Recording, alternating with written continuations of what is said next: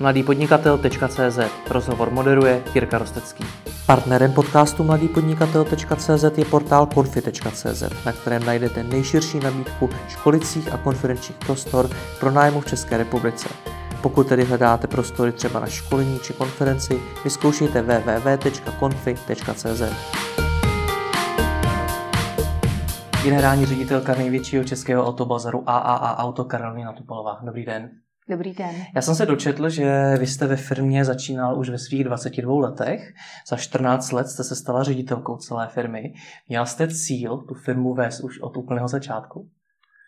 Tak já jsem neměla konkrétní cíl, že bych se chtěla stát jednou hm, generální ředitelkou takhle velké společnosti, ale spíš jsem byla cílevědomá od jak živá jsem sportovala jako dítě, takže jsem to měla vždycky nastaveno přes ty cíle ale ten cíl spíš byl, že jsem chtěla vidět ten výsledek. Chtěla jsem něco táhnout, eh, abych eh, potom viděla to sklízené ovoce. Hmm. A to, že to bude zrovna potom v tomhle našem prostředí, tam je ta nejvyšší, tak to jsem nějak zásadně necílila. Hmm. A co jste v těch 22 letech v AAA Auto dělala? Já jsem byla původně oslovena tehdejším majitelem a zakladatelem společnosti, což byl Australan, takže tam bylo i rozhodující to, že jsme spolu komunikovali eh, v angličtině. Uh-huh.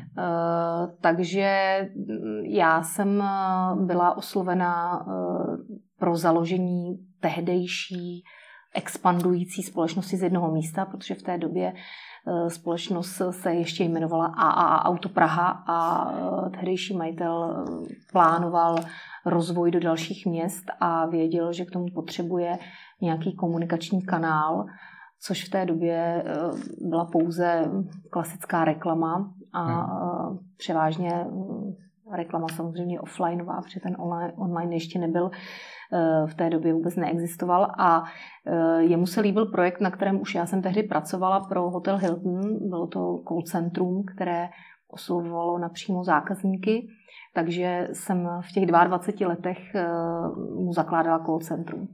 No ale stejně bylo vám 22 let, nemohla jste mít tolik zkušeností, jako třeba jiní profesionálové z toho oboru. Čím jste ho zaujala? Já si myslím, že se ho zaujala právě i tou svou takovou lehkostí z té nevědomosti. Aha. Ale přece jenom nějakou zkušenost jsem měla, ne samozřejmě nějakou výraznou. Ale myslím si, že rozhodující pro něho v té době bylo, že viděl nějaký drive, viděl to nadšení Sice to moje nadšení bylo eh, pro to, co jsem tenkrát dělala v tom Hiltonu a když mi nabídl jít pracovat eh, tehdy do pro mě neznámé společnosti, sice pro zasvěcence nebo automobilové fanoušky už to byl pojem, pro hmm. mě ne v té době, tak jsem se nejprve zděsila, že přece nepůjdu z hotelového biznesu mezinárodní značky do eh, autobazaru. Hmm. Ale vzhledem k tomu, že ta příležitost byla opravdu veliká a pro mě dnes až jako nepochopitelná. Já opravdu obdivuju tu jeho odvahu svěřit mi určitý rozpočet na založení call centra pro biznis, který v té době nic takového nezažil a neměl. Takže to hmm. bylo takové průkopnické. Mě na tom zajímalo to, že uh, jsem měla volnou ruku v různých nápadech a, a on věděl, jak, jak zaujmout lidi, dát jim tu výzvu a Myslím si, že samozřejmě to bylo dnes s odstupem času správné rozhodnutí a nikdy jsem, nikdy jsem toho nelitovala, vždycky jsem si to užívala a ta práce od toho prvního dne mě bavila a prakticky baví do dnes. Hmm, jak jste se s ním potkala vůbec poprvé? Právě přes ten hotel Hilton. Takže on tam byl ubytovaný, ne, ne, ne, tam on se byl... potkali. to bych ho asi nepotkala, uh, protože jsem se nepohybovala v, té, v těch prostorách, kde byli hosti ubytováváni, ale ten klub, který já jsem tenkrát v té době vedla, tak eh, to byl klub, který uh, vlastně se staral o lidi, kteří měli různá jednání a byli třeba na obědech v hotelu Hilton nebo v hotelových uh, restauracích sítě hotelu Hilton, hmm. ať už v České republice nebo i v té, v té mezinárodní síti. A samozřejmě i ti, kteří cestovali, ubytovávali se v rámci business cest, business tripu. A pan Denny byl členem tohoto klubu a ten klub pořádal i různé společenské akce pro své členy, kteří eh, se výdali a fungoval takový ten klasický networking v těch 90. letech, kdy ti podnikatelé eh, nacházeli tu cestu přes ta společenská setkání.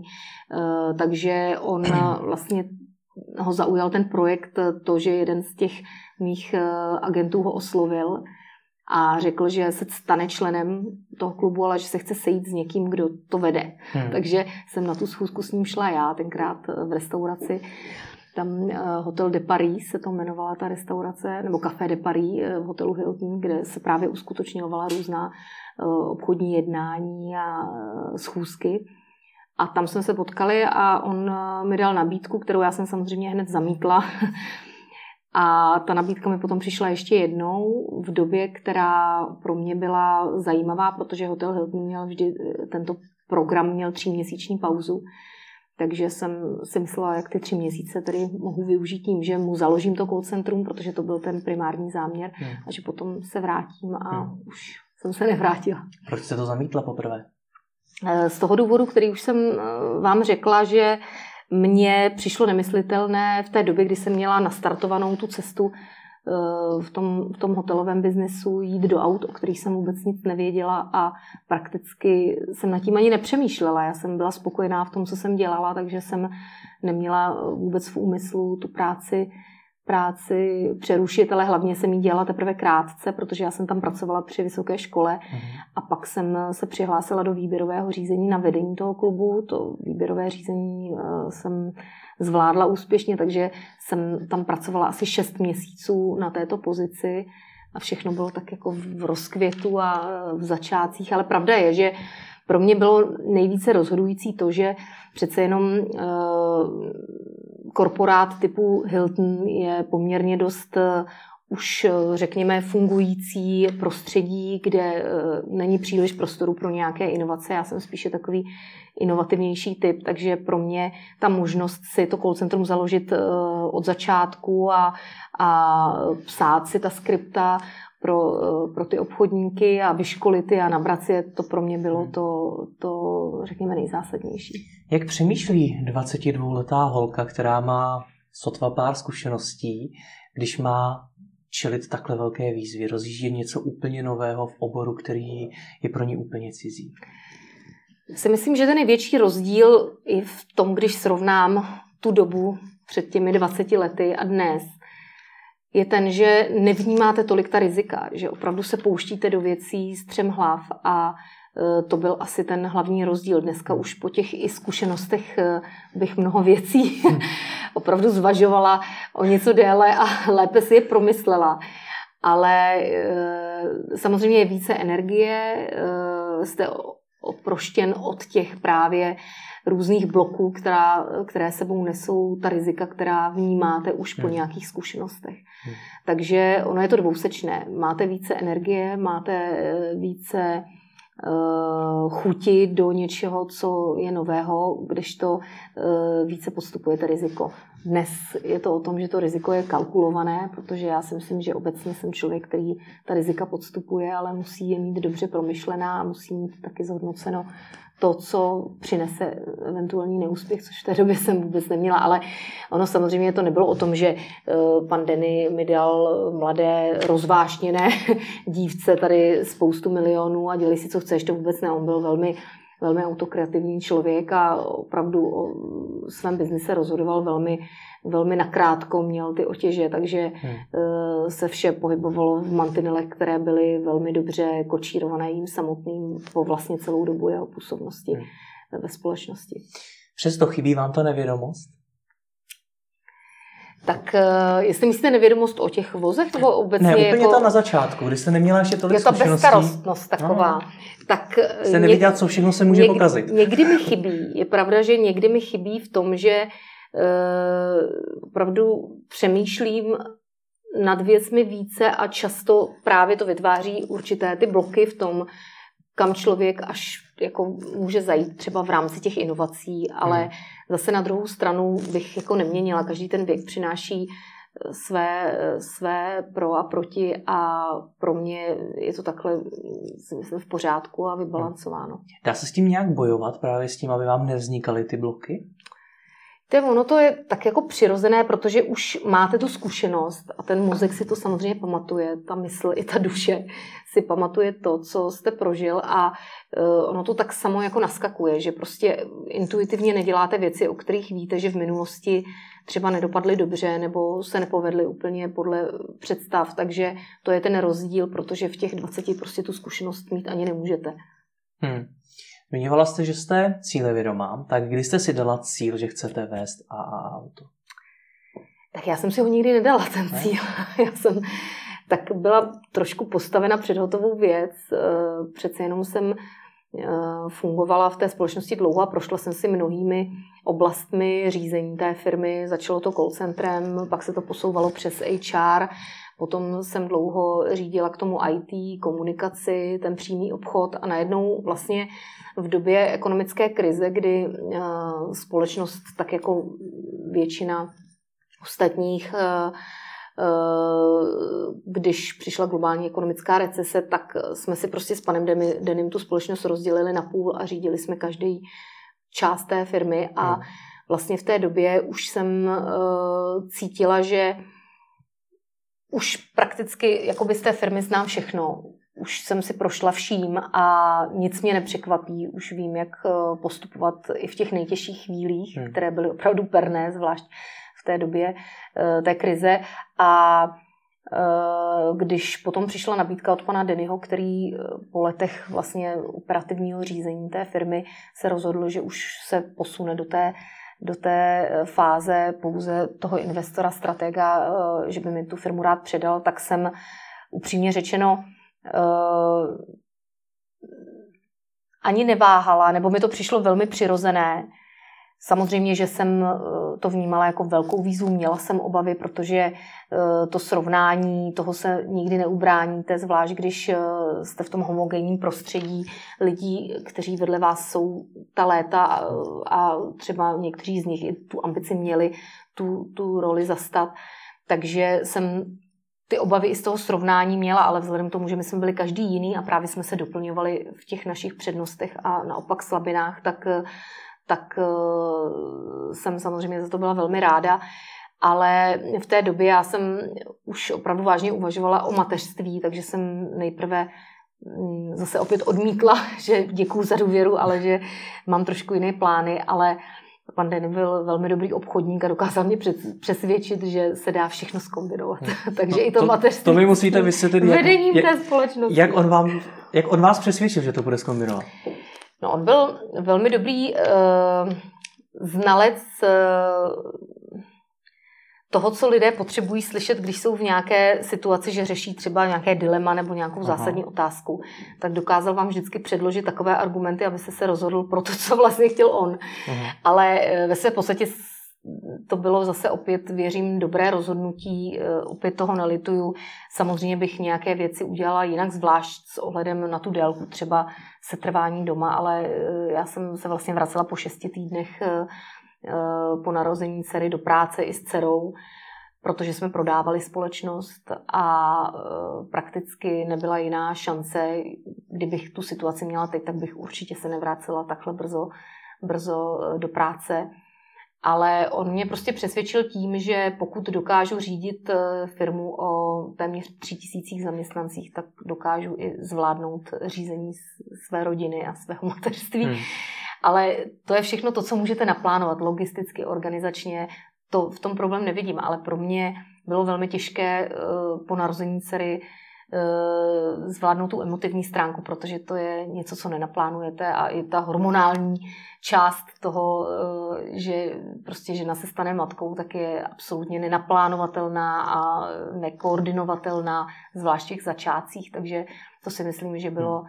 To, co pan Denny teda nezhodnotil, ani nemohl, si myslím, jako muž, protože to je něco úplně, úplně jiná dimenze.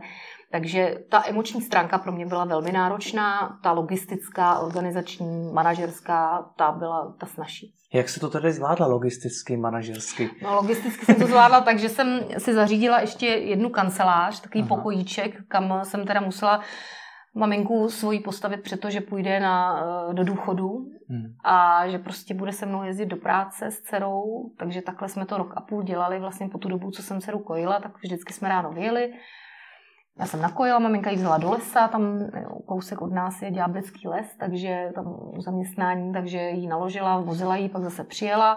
Takhle jsme to dělali rok a půl. No a po té emoční stránce?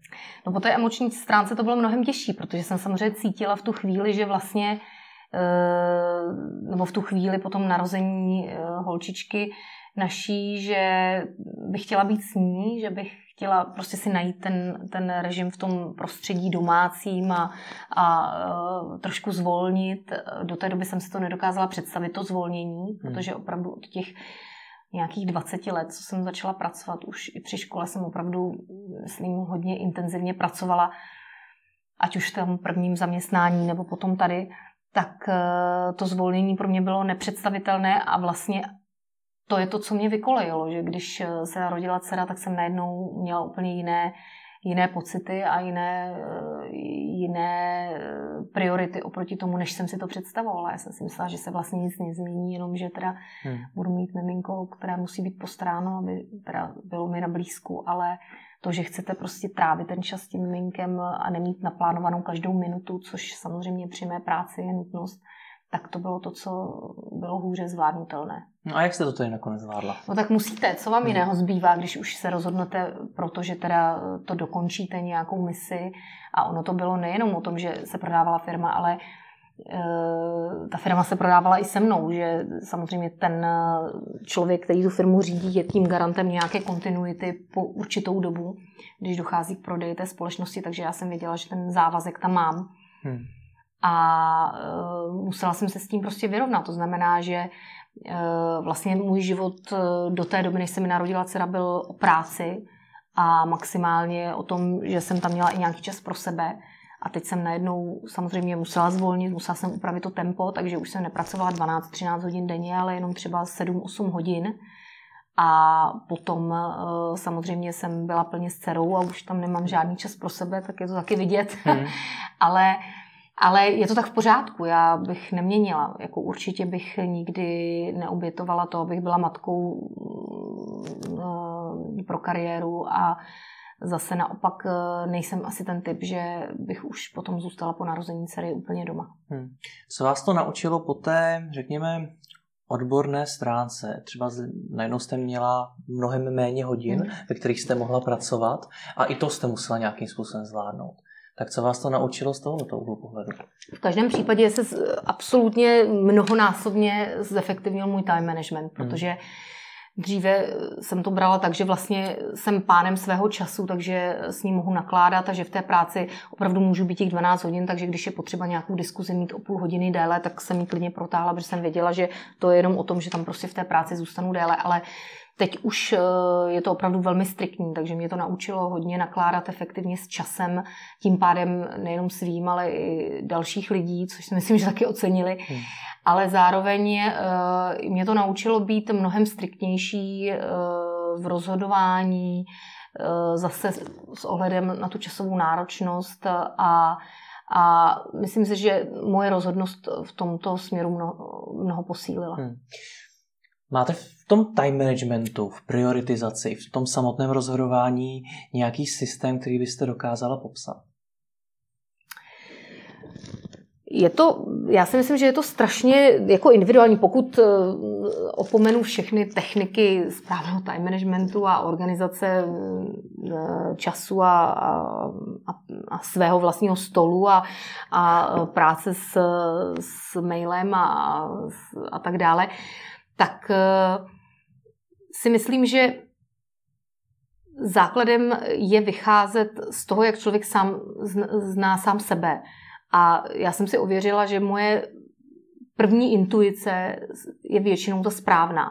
Že už vlastně ty zkušenosti mi i dali to, že se dokážu velmi rychle rozhodnout na základě toho prvního věmu, který z té dané situace mám. Samozřejmě chci všechny podklady, chci podrobnou analýzu pro určité typy rozhodnutí, ale Dříve jsem ještě dávala mnohem větší prostor tomu znovu to mm, prošetřit a zjistit a ještě si jednou udělat nějakou, nějakou další studii. A dneska si myslím, že mohu dát jako tip, když máte už prověřeno, že ta vaše intuice se vám osvědčila, tak, tak ji prostě plně využívat.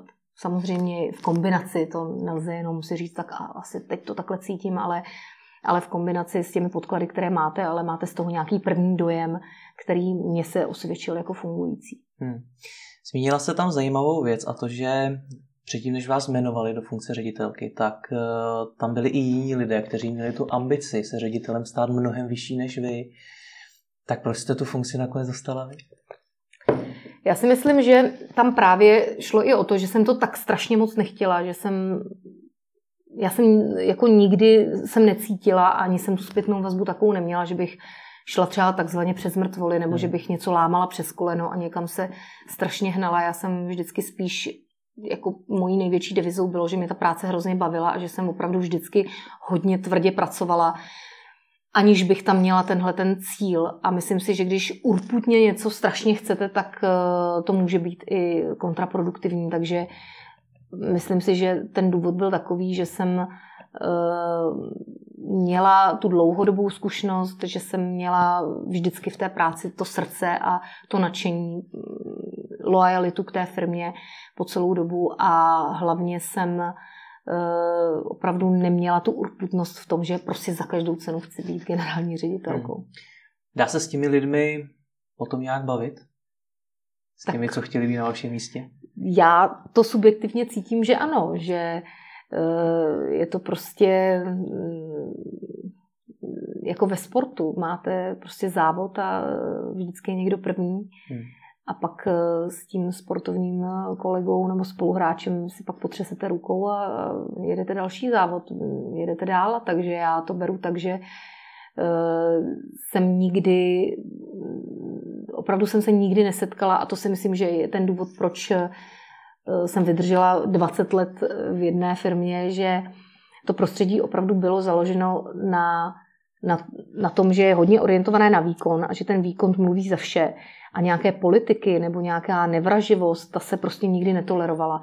Bylo velmi transparentní prostředí, které bylo řízeno člověkem, který sám to tak eh, měl a eh, nesnášel různé politikaření a různé intriky a eh, postraní nějaké úmysly jednotlivců, že prostě tam šlo o jediné, aby ta firma prosperovala, aby se posouvala dál. A to si myslím, že spojovalo podobné typy lidí, kteří potom v té firmě jako i hmm. vydrželi a zůstali. A je tam mnoho lidí, kolegů, které jsem nabírala hned v počátcích, jsou tam stejnou dobu jako já a funguje to velmi dobře. Já opravdu jsem se nikdy nesetkala s něčím takovým, že by si lidi šlapali eh, a lezli přes sebe si přes záda nahoru.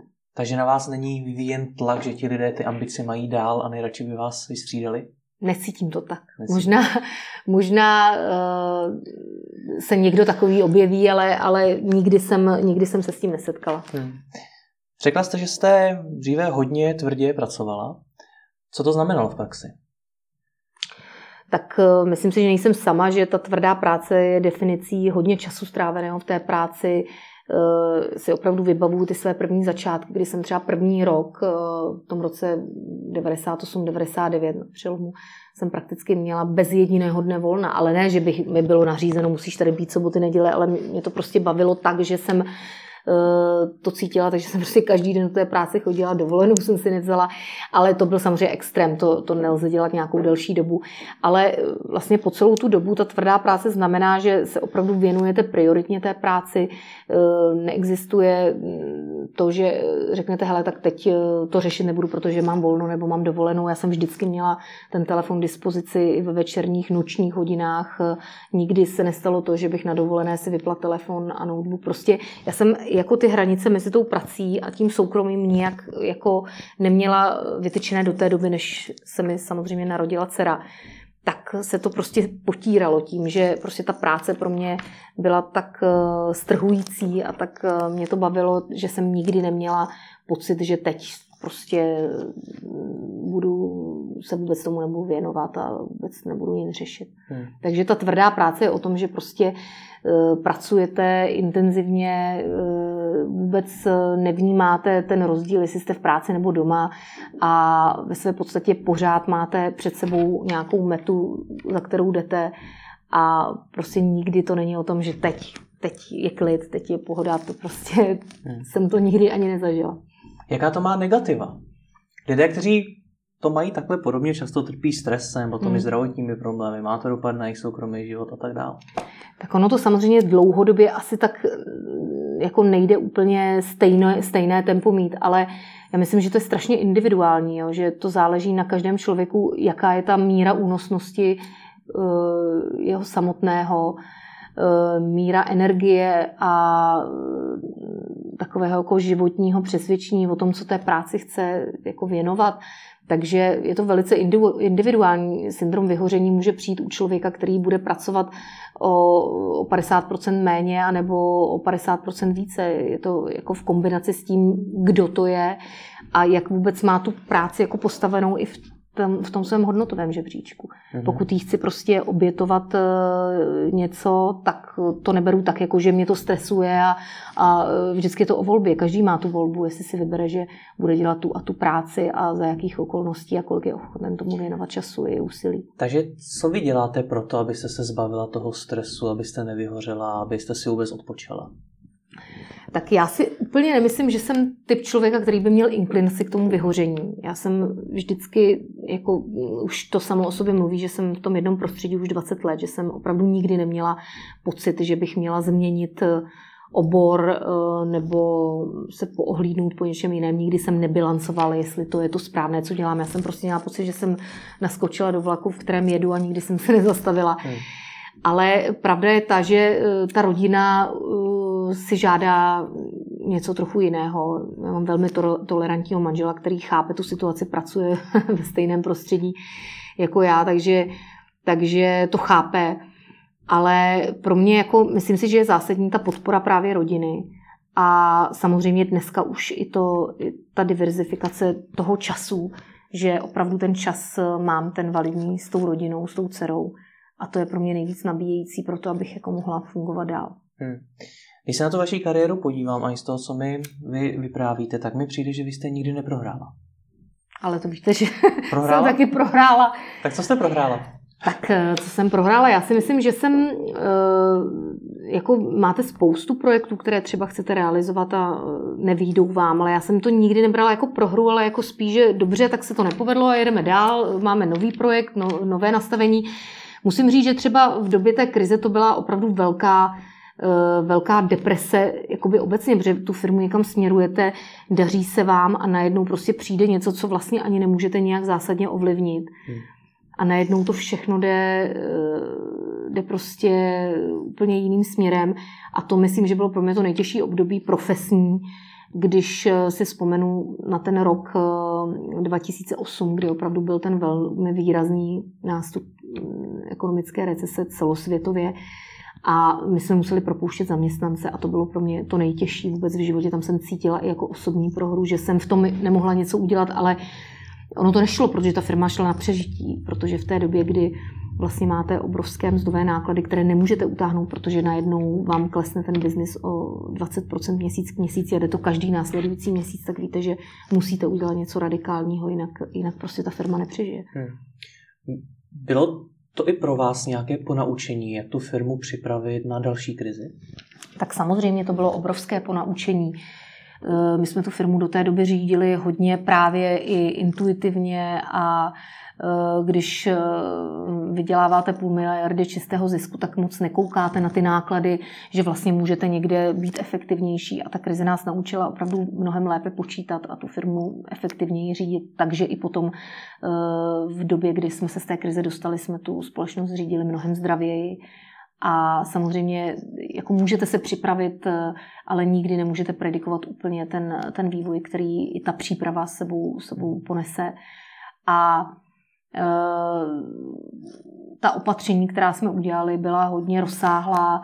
Naučili jsme se být efektivnější v tom, že zdrojování eh, toho našeho hlavního core businessového subjektu, což jsou auta, je mnohem efektivnější a prakticky mm, vás to jako naučí v té lidské rovině i oddělit takové to zrno od plev, že opravdu víte, kteří lidé jsou ti, o které se můžete opřít, s kterými to můžete zvládnout a ti, kteří opravdu jsou jenom ti, co myslí jenom na sebe a na, na tu svoji agendu v tom, v tom, v tom celém, řekněme, show.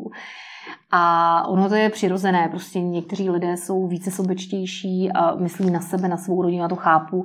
A když to beru z pohledu ale té firmy, tak ta, to vás naučí, o kterými lidmi se chcete obklopovat a s kterými chcete jít i do těch těžkých časů. Takže co s nimi? Jak s těmi, co uh, tu firmu myslí opravdu vážně, hodně pro ní pracují, tak s těmi, co myslí primárně na sebe. Tak víte, že když přijde nějaká těžká doba, tak už víte, které ty lidi si podržíte i v těch těžkých časech a které prostě bohužel eh, se do toho prostředí v těch těžkých časech nehodí. A to už budete vědět předem a bude to velmi rychlé. Když, to, když na to nejste připraven, tak eh, pak vlastně nevíte, nevíte, kde optimalizovat, kde teda se zbavovat těch, těch nákladů, když, eh, když eh, najednou jste ani nečekal, že něco takového můžete přijít. Hmm. Vy nějak přemýšlíte nad svojí náhradou, protože nikdo neví, co se člověku může stát. Vychováváte si nějakého svého nástupce? Mám. Já věřím tomu, že tam mám spoustu lidí, kteří, kteří by určitě, protože my jsme i dneska pracujeme jako tým, takže to není o mně. Eh, je to o tom týmu, který pracuje dohromady a myslím si, že že jsou tam lidé, kteří velmi dobře by zvládli pokračovat v tom, co se nám za těch 26 let eh, podařilo vybudovat. Jak se dneska vůbec AA Auto daří v porovnání s předchozími roky? Daří se velmi dobře, děkuji za tu otázku. Jsme se vlastně vyprofilovali už také trochu jiným směrem, kromě základních značek, které máme, což je ta nej, asi nejvíce známá značka A Auto, potom je to značka Mototechna, mm-hmm. značka první Autodiskont, to vlastně je rozřazení segmentů vozů, v kterých eh, se pohybujeme, to znamená, že značka A Auto je ten nejmasivnější segment, to jsou eh, vozy starší mezi dvěma lety stáří až osmi lety stáří. Značka Mototechna jsou zánovní vozy do dvou let stáří, tedy od 6 měsíců do dvou let stáří a vozy první Autodiskont jsou auta, která kupujeme většinou na protiúčet, takže jsou to starší vozy přes eh, těch, řekněme, 8, a 8 let stáří a, a starší. Takže eh, je pokrytý celý ten segment poptávky na trhu od těch zánovních až po ty nejstarší vozy. A samozřejmě, že eh, ten vývoj byl takový, že původně jsme byli známi tím, že nakupujeme auta. Ten náš hlavní uh, business model byl v tom, že jsme vykupovali za hotové, uh, většinou fungovaly, uh, řekněme, v těch 90. letech komisní prodeje, tak pan Denny nastavil ten výkup za hotové a potom vlastně od toho se odvíjel celý ten, celá ta jiná filozofie biznesu v ojetinách. A vlastně Samozřejmě pokud něco už ehm, realizujete ve velkých číslech, my vlastně letos prodáme přes 80 tisíc aut, tak eh, musíte to mít automatizované. Takže my jsme se přesunuli vlastně z té digitalizace i do vývoje vlastních aplikací, vlastního, eh, vlastní inteligence, která, teď myslím informační technologie, IT, která nepomáhá jenom nám, ale už je jako samostatný produkt a už ji prodáváme i na trhy, kde nepůsobíme, abychom si logicky nevytvářeli konkurenci, ale hmm. jedná se o systémy, které vlastně urychlují a zefektivňují ten způsob eh, obchodu s ojetinami. Hmm. Když jsme u těch zahraničních trhů, tak vy kromě Česka působíte i na Slovensku, v Polsku a Maďarsku. Proč, proč neexpandujete i mimo V4?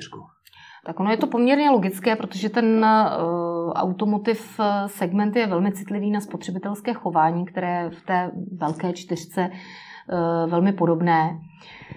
Navíc eh, ten trh s ojetinami je velmi podobný, stejně tak jako mentalita lidí eh, v tomto regionu, ale hlavně vlastně ten náš business model byl hlavně postavený na fragmentaci trhu s ojetinami, který je opravdu velmi výrazný v té střední a východní Evropě.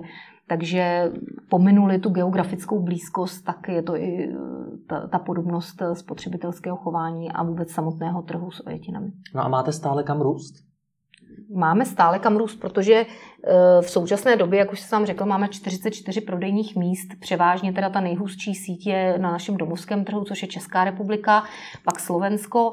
No a eh, vlastně před dvěma lety jsme eh, započali expanzi v Polsku a ten polský trh, 50 milionů lidí, je opravdu ohromný, takže tam je teď na další tři až pět let vystaráno v rámci expanze na polském trhu a samozřejmě nebráníme se i možnostem dalších trhů, které mm, není to tajemstvím, opět budou směrem na ten východ té Evropy. Mm-hmm.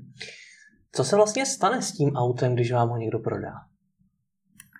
Tak s tím autem se stane to, že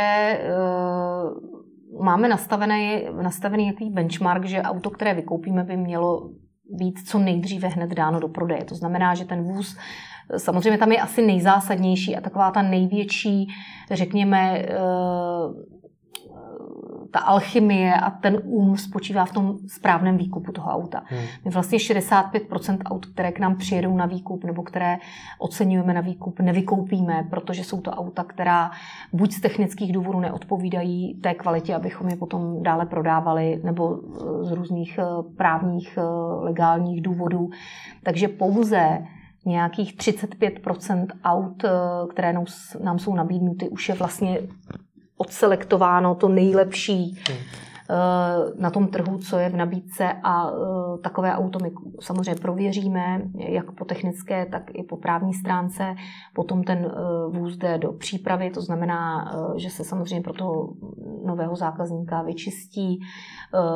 Pokud je tam nutná nějaká menší oprava, rozhodně nekupujeme auta. Právě to je jeden z těch důvodů v těch 65%, které odmítneme, když ten vůz má nějaký, nějaký problém technický, protože my opravdu měříme všechno na čas a na tu obrátkovost. To znamená, že my nemáme vůbec možnosti koupit nějaký vůz, abychom opravovali závažnou vadu na motoru nebo převodevce nebo, nebo nějakých eh, větších opravách, takže my ten vůz koupíme, připravíme ho a dáváme ho do prodeje.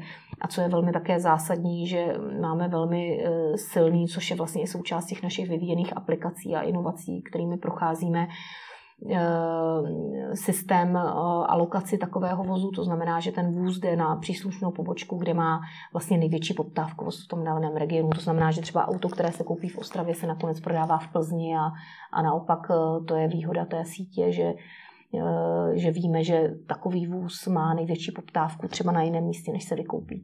Takový vůz má největší poptávku, to znamená konkrétně co? Že konkrétně v Plzni se nejvíc prodávají ono superby? To, nebo... Ono to vychází samozřejmě z těch dat, které Aha. Eh, my vlastně online sledujeme a víme, že třeba nejvíce se prodává, samozřejmě je auto, jako je třeba Škoda, Škoda Octavia Kombi, to je Evergreen, který se prodá vždycky všude, takže taková auta neprodáváme. Ale víme, že třeba na, eh, v, v západních Čechách se více prodávají auta německých značek typu BMW, Audi. Tam to samozřejmě vychází z toho, že jsou blízko tomu Německu, byli zvyklí i eh, tyto značky si dovážet. Eh, zase naopak na Moravě dominují vozy Škoda, takže i podle, řekněme, tohoto metrixu těch historických dat my víme, kde jaké auto se nejrychleji prodá. Takže ten náš business model je postavený o tom, že my nežijeme z toho, že realizujeme nějakou velkou, eh, velkou přidanou hodnotu na, eh, nebo rozdílu té ceny při nákupu a následném prodeji, protože to bychom ani vlastně eh, moc neuspěli, protože byste pořád buď musel dávat hodně málo těm, kteří to prodávají, anebo podávat, prodávat to za hodně těm, co kupují a tím pádem byste nebyl konkurenceschopný. Takže my máme to postaveno tak, že dáváme si minimální provize na těch daných vozech, ale točíme hodně obrátkovost, že opravdu všechno měříme podle toho, jak ten vůz dlouho je u nás, než se prodá. Hmm. Jak velké máte provize? Provize jsou samozřejmě eh, různé, ale eh, bavíme se o provizích, které jsou eh, v jednotkách procentech na daných vozech. Mhm. A to auto je u vás jak, jak dlouho? Auto máme v průměru nějakých 48 dní, než se prodá. Hmm. Ale vlastně ono se to spíše měří podle takzvaného stockternu, to znamená, kolikrát do roka obměníte ten svůj vozový park a takové magické číslo je 8. To znamená, že 8krát do roka byste měl obměnit celou tu svoji nabídku, což vlastně při současném počtu nějakých 16 tisíc vozů, které máme v nabídce, je poměrně dost. To hodně aut. Co děláte pro to, abyste jich prodali co nejvíc? Tak v první řadě se snažíme mít co nejlepší poptávku, eh, co nejlepší nabídku. To znamená, že reflektovat tu poptávku, která, hmm. která eh, na trhu je, Eh, mít dostatek kvalitních vozů. Samozřejmě ta cenová politika je velmi důležitá, aby byl spokojen zákazník jak na vstupu, tak na výstupu, aby to byl člověk, který když to auto prodává, byl spokojen s tou cenou, ale zároveň, když to auto prodáváte, aby zase ten, kdo ho kupuje, koupil dobře. Takže právě i ta naše vývojová oblast IT nám dává tu znalost toho trhu opravdu detailní, že každý den přesně víme, která auta na tom trhu, jaký měla pohyb. Nejenom u nás, ale i celkově na tom každém daném trhu přes, přes servery, které samozřejmě inzerují daná hmm. auta, takže to všechno zkoumáme a víme přesně i na základě samozřejmě našich čísel, které jsou, která jsou velká, eh, ty obraty jsou velké, Eh, jaká ta auta se prodávají, jakou mají poptávku a vlastně když už takový vůz kupujeme, tak my už přesně víme, za kolik ho budeme prodávat a jak se objeví v té dané inzerci, na jaké pozici hmm. Eh, viditelnosti, takže dneska už to není jenom o těch autech jako takových, ale je to opravdu o zapojení eh, znalosti dat a samozřejmě digitalizace a práce s aplikacemi, které si vlastní, my vlastním vývojem dáváme do chodu. Hmm. Jde mi o to, co uděláte s tím autem, protože vy ode mě koupíte auto a vlastně za dva dny ho dokážete prodat. Tak co během těch dvou dnů uděláte? Rozjedete na ní reklamní kampaně? Nebo tak samozřejmě co, tam co je vlastně velmi toho zásadní děláte? Eh, to auto dobře, dobře eh, jako nabídnout. Ano. A hmm. samozřejmě logicky vy, když si dáte inzerát, tak u vás ten člověk kouká na to jedno auto, ale u nás kouká na tu celou nabídku. Takže vy, když se spojíte s, tím, s tou velkou nabídkou, tak je větší pravděpodobnost, že to auto, že to auto prodáte přes velkého prodejce, než sám přes sebe. A samozřejmě nemluvím o těch rizicích, která sebou nesou prodej, samostatný prodej přes inzerci. Tam prakticky nemáte šanci to auto prověřit jeho právní původ a eh, všechno to, co prověřujeme my jako velký hráč, když auto kupujeme. Hmm. Chápu to tedy správně, že nejvíc to prodáte přes internet? Ano, 90% eh, realizovaných obchodů jde na základě primární, primární onlineové nabídky přes internet. A těch 10% to je tedy... To jsou ti lidé, kteří prostě vědí, že Ačka prodávají, kupují auto, tak rovnou přijedou. Ale hmm. 90% lidí jde opravdu i se podívat, zhodnotí si, jestli to auto, které si chtějí od nás koupit, je za dobrou cenu a, a tam je ten, bych řekla, klíč, klíč k úspěchu, kdy vy prostě prodáváte auta, která jsou dobře vybraná, dobře koupená, ve smyslu toho, že to je to auto, o které je zájem a e, nemůžete být nenasytní, abyste na tom autě chtěli hodně vydělat, ale abyste ho byli schopni během krátké doby prodat. Hmm. Takže, ale hlavně, co je ten nejzákladnější rozdíl oproti tomu, e, když se ptáte za dva dny ho prodáte, my dáváme absolutní garance na ten vůz, e, doživotní garanci na původ vozu, protože víme, že ty procesy, které absolvujeme před nákupem toho vozu, jsou téměř neprůstřelné. Eh, ti lidé jsou školení, jak poznat eh, manipulovaná eh, auta, ať už technicky nebo právně a díky tomu můžeme dávat garance na takový zakoupený vůz, což ten člověk, který ho prodává sám nebo si nechá auto přivést, rozhodně nemá šanci. Takže dneska prodáte 90% přes internet, to znamená, že vám asi museli i výrazně narůst náklady na prodej toho vozidla, je to pravda? Samozřejmě. Daří se vám i nějak optimalizovat, protože vy nejspíš budete velmi závislí na portálech třetích stran, kterým asi budete platit za nějakou inzerci. Daří se vám tohleto nějak optimalizovat? Tak ono samozřejmě je eh, jako optimalizovat. Eh, pokud eh, chcete to auto inzerovat, tak samozřejmě za něj musíte zaplatit. Takže platí ten export všech těch vozů, které máte, tak aby se zobrazovali na těch místech, kde chcete, ale samozřejmě dnes už ten trh je naučen na ty největší hráče rovnou jít na jejich stránky, takže tam samozřejmě za to neplatíte tolik, jako když, hmm. když inzerujete auta na těch velkých serverech ale ono, jako je to logické, to je přirozené prostředí. Pokud uh, jako chcete nějakou věc prodat, tak musíte taky za to zaplatit, ano. Hmm. Takže uh, my rádi inzerujeme na serverech, kde víme, že zase ten server je specializovaný, takže ti lidé, když si chtějí koupit auto, tak jdou na ten server, ano. Hmm. Takže je to jako taková přirozená symbioza, není to nic, nic abnormálního. A ještě mě zaujala jedna věc, mluvila jste o tom, že sami samozřejmě víte, jaká ta auta se prodávají nejlíp, jaká teď zrovna potřebujete co nejvíce vykoupit. Tak co děláte pro to, abyste vykoupili co nejvíc třeba těch oktáví kombi?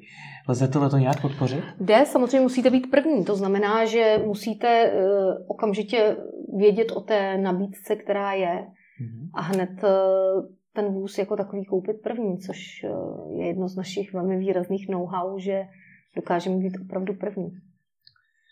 Čím to? V čem to know-how spočívá? No, tak to know-how právě spočívá v těch vyvíjených aplikacích, které nám uh, tu informaci o tom, že takový vůz se na trhu objevil, dají, v těch parametrech. Samozřejmě tam je nejzásadnější ten filtr toho, o co máte zájem. Ta identifikace toho, které je to nejžhavější zboží, které chcete koupit, protože těch vozů se denně inzeruje eh, přes 80 tisíc na českém trhu, takže vy potřebujete vidět, vědět, které to auto je to hmm. žhavé zboží, takové to vyzobávání těch třešniček na dortu, protože takového toho běžného zboží, těch aut po různých autopůjčovnách nebo operativních leasincích, těch je všude velké množství. Hmm. Ale kvalitní auto, aby mělo dobře málo na je to, aby mělo tu specifikaci, která je zajímavá, tak to je ten moment toho umu, a takové auto si vyspecifikujete, musíte o něm vědět, že na tom trhu se pohybuje a to je samozřejmě za, za pomoci výrazných IT technologií, které hmm. my si za posledních deset let vytváříme sami. Když jsme u těch technologií, tak poslední téma, které bych s vámi chtěl probrat, je budoucnost. Četl jsem už spoustu článků o tom, že mladé generace už tolik nechtějí vlastnit auto. Vznikají i různé carsharingové služby, konec konců i Škodovka provozuje vlastní službu na sdílení Autopigo. Co tohle pro vás všechno hmm. znamená? Tak my samozřejmě jdeme s dobou dopředu, protože to bychom asi se moc dlouho eh, na tom trhu neořáli v té pozici jedničky a my už vlastně tuto pozici si obhajujeme mnoho let. Takže eh, i naše inovativní centrum je eh, něco teď velmi jako in, bych řekla, Vede ho velmi výrazný uh, manažerský talent uh, Standa Gály, který se věnuje uh, inovacím. My jsme samozřejmě car sharing, půjčovna, možnost dalších jako projektů je něco, čemu se my věnujeme. My jsme to začali tím, že jsme započali try and buy produkt. To je to, že si nejprve to auto vyzkoušíte, podobě nějakého krátkodobého pronájmu, pak si ho můžete koupit, nebo forma sdílení uh, vozů, car sharing klasický, což teda nikde na světě nenajdete klasický car sharing, aby byl profitabilní, to prostě hmm. nefunguje při hmm. těch maržích a pořizovací ceně toho vozu. Možná, když se bavíme o e, sdílení kol, jako třeba má Londýn nebo nějaké další metropole, tak tam to funguje trošku jinak, protože ta pořizovací nebo ten kapitál, který potřebujete na to, abyste nakoupil ten sdílený produkt eh, je úplně jiná. U těch aut bohužel to nesedí, protože to auto v prvním roce opravdu ztrácí hodně na té hodnotě ale díky tomu, že my vlastně ten produkt máme, my ta auta máme a máme tam těch 48 dní, než to auto se prodá, takže vlastně po tu dobu my teď uh, máme nový produkt, který pilotujeme, uh, který se bude týkat právě sdílení uh, těchto vozů. Uh-huh. Zase díky té velikosti, kolik těch aut na stoku máme. Jinak my jsme v těch inovacích pokročit dál. Už samotná Mototechna Drive, to je právě autopůjčovna, to jsou krátkodobé pronájmy aut. Ehm, ehm, Fleet Hero je, je tento projekt eh, sdílení vozového parku. Potom máme Mototechna Classic, což eh, je projekt nový, kde je možnost zakoupit si investiční vůz. To jsou zase veterány, které které dnes jsou obrovskou investiční komoditou, prokázanou jako velmi rentabilní. Hmm. Takže eh, my jdeme dopředu, vidíme tam ten posun. My jsme například před deseti lety začali budovat elektrostanice při našich eh, pobočkách, eh, protože se všude proklamoval ten nastupující boom elektromobility, který teda pořád ještě nenastal, protože samozřejmě ta infrastruktura, pořizovací cena takového vozu je velmi náročná. Takže tam zatím ještě v té elektromobilitě nevidím takový důrazný nárůst, jako, jako se počítalo ale eh, ve sdílení, v zápůjčce vozu, tam tu budoucnost vidím a tou cestou my také jdeme. Takže kam se posouvá váš biznis? Z toho prodeje aut do, řekněme, služeb? Ano. Samozřejmě my vždycky budeme obchodníci s tou komoditou vozu, ale ten posun je výrazný právě k službám od klasického nákupu a prodeje vozu ke službám, jako je pronájem, krátkodobý, dlouhodobý pronájem, financování vozu, eh, sdílení auta. Tohle to vnímáte teď jako svůj největší cíl? Zvládnout ten přechod? Tak já myslím, že se nám to velmi daří. My jsme si ho dali už před pěti lety, prakticky už před deseti lety jsme začali inovovat v rámci právě aplikací, které pomohou eh, zefektivnění eh, automobilového pohybu nebo pohybu ojetin na těch trzích, kde působíme. Eh, velmi dobře se nám podařilo eh, tento krok zrealizovat, že už vlastně dneska máme i samostatný produkt, který prodáváme těm třetím stranám. No a co se týče inovací přímo ve službách, tak tam už vlastně dva roky eh, postupujeme, už máme odpilotováno několik těch projektů, které už eh, vlastně fungují a myslím si, že mm, jako my jsme nikdy, jsem to nevnímala jako nějak, něco je nějaká překážka, ale spíše to ta příležitost k tomu rozvoji a myslím si, že ta platforma, kterou máme a i ta naše pozice na trhu nám dává tyhle příležitosti. Tak vám děkuji za rozhovor. Já děkuji za pozvání. Máme zase 50 minut.